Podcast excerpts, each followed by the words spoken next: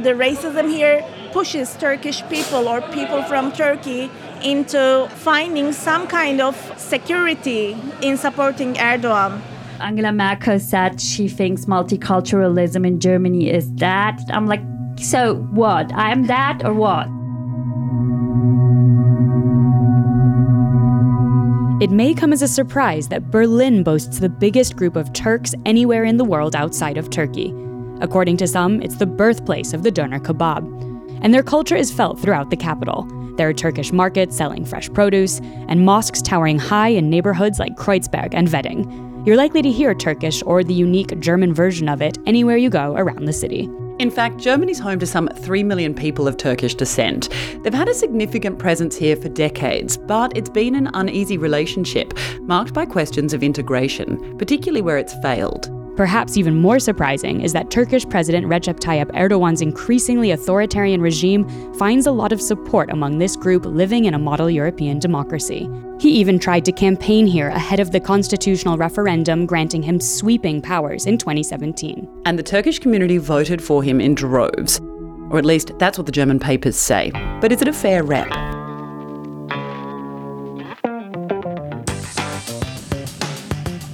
In today's episode, we're looking at Erdogan's standing in Germany amid stormy relations between Ankara and Berlin.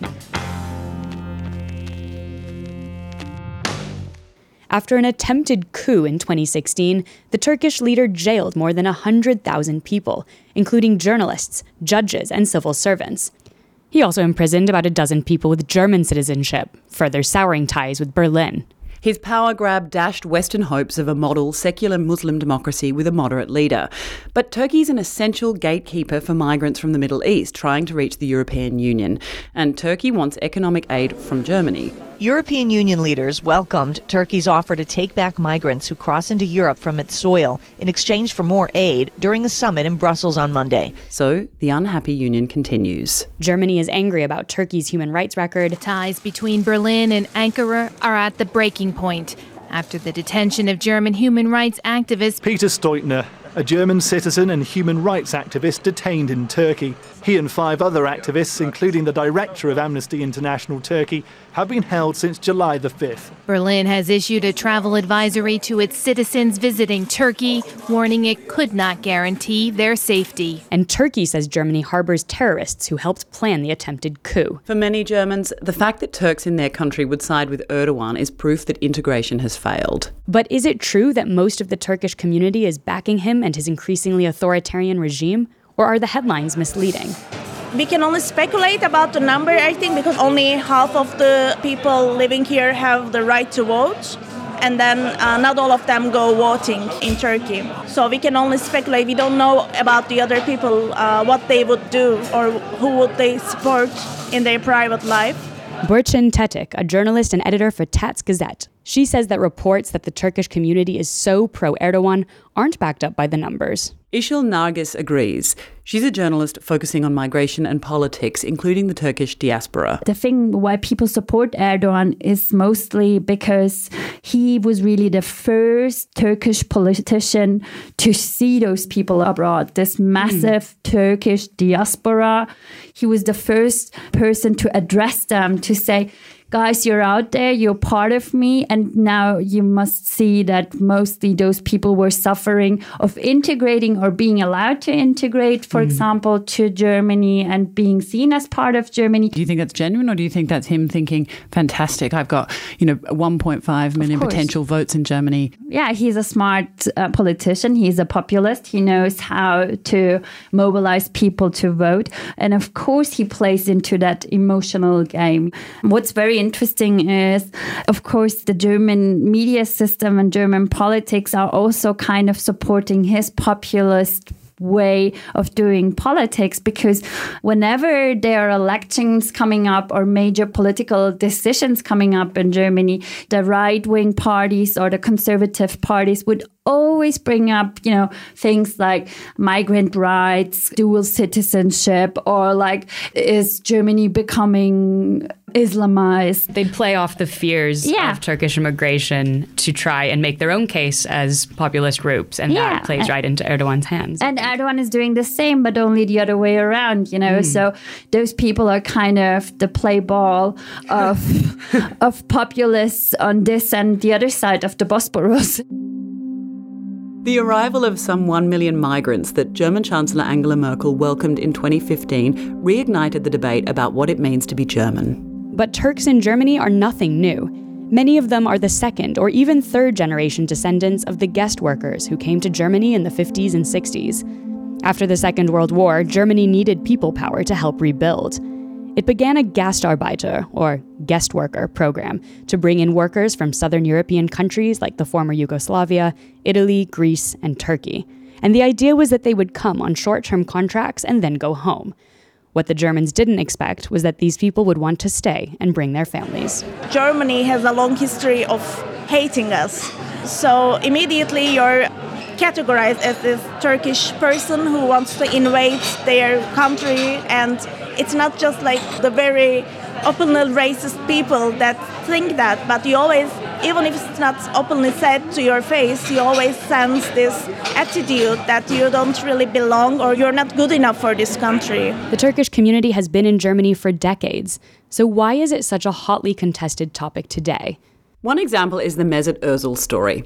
Ozil is a midfielder who plays for Arsenal, and he was a player on the German national team. Lejeune attacked it. Ozil!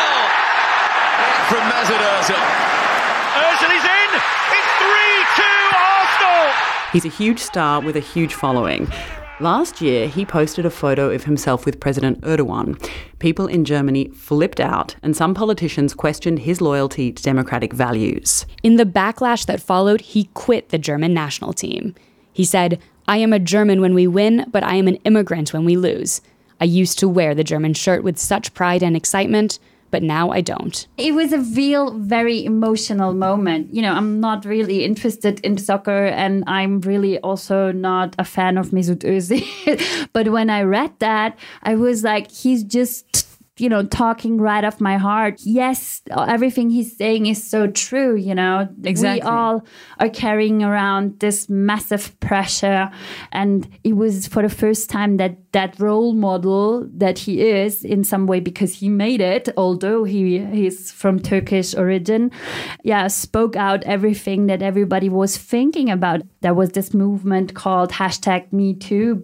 The number two, Not the women's eh, movement. no, not the women's movement, but inspired of the women's movement, where people started to tell their their personal um, stories facing racism in their daily life in Germany. So that very public, very famous example is mm. basically something that most Turks living in Germany mm. from Turkish descent, you know, mm. really can relate to. yeah, I would Well- totally agree. What was it like for you growing up in Austria? the the thing is like right from the beginning i always knew you know i'm not part of this. Whatever this whole austrian identity is those who are part of it decided i'm not part of it. Like for example i had this maths teacher. I was a- and i you know i acknowledge i'm not the best uh, when it comes to maths.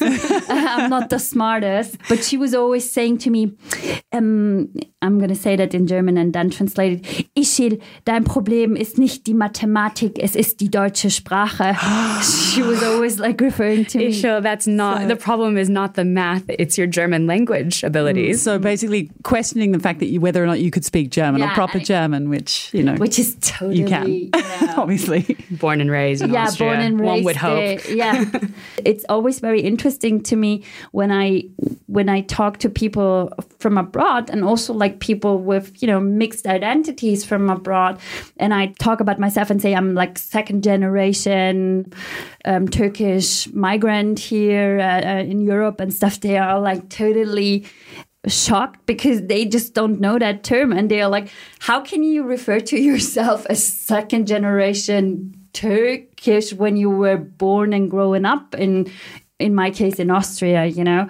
And I mean, I think Yeah. your dad too is German, right? Did ever anybody refer to you as German Australian or as somebody of German no, never. I mean- and this is, I think, the major difference, you know. And growing up in this perspective, as always seen as something else, and never being allowed to be part of a bigger, like national identity is uh, um, polarizing. And i think um, role models like mesut özil are the perfect example that even if you you know make it to a, a top world soccer player when it comes down to things the battle is always your national background you know? Mm. It's not the way you play soccer the way you i don't know you do charity or whatever. It comes down to where your parents or your grandparents were from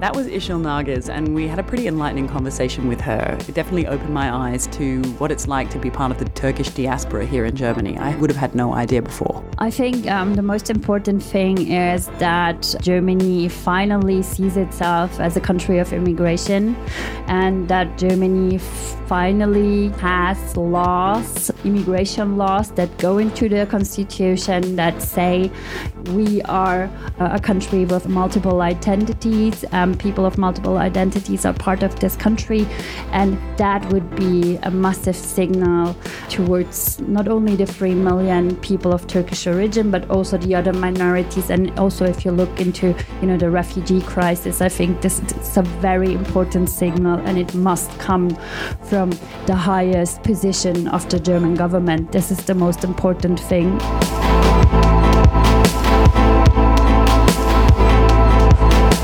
if you keep oppressing people in some way, it's no surprise that they will look for some place to feel secure. And I am so bored with all the Erdogan questions, and I always feel that I have to kind of prove that I'm not an Erdogan fan to everyone. I'm living here, I face some problems here, and my wish would be asked about that and not Erdogan and what I think of Erdogan all the time because it already tells something that I'm here right now, that I'm not in Turkey anymore.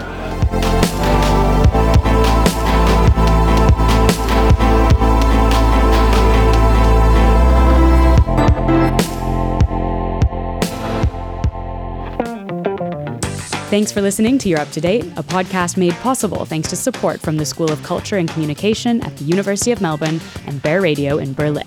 Audio production by Seraphine Dingus, cover art by Angelique Herring, produced and hosted by us, Clare Richardson and Rebecca Ritters. Remember to follow us on Twitter or Facebook and subscribe wherever you get your podcasts to never miss an episode. Thanks for listening.